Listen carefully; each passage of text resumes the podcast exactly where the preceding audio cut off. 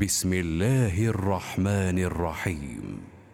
ألهاكم التكاثر حتى زرتم المقابر كلا سوف تعلمون ثم كلا سوف تعلمون كلا لو تعلمون علم اليقين لترون الجحيم ثم لترونها عين اليقين. ثم لتسألن يومئذ عن النعيم.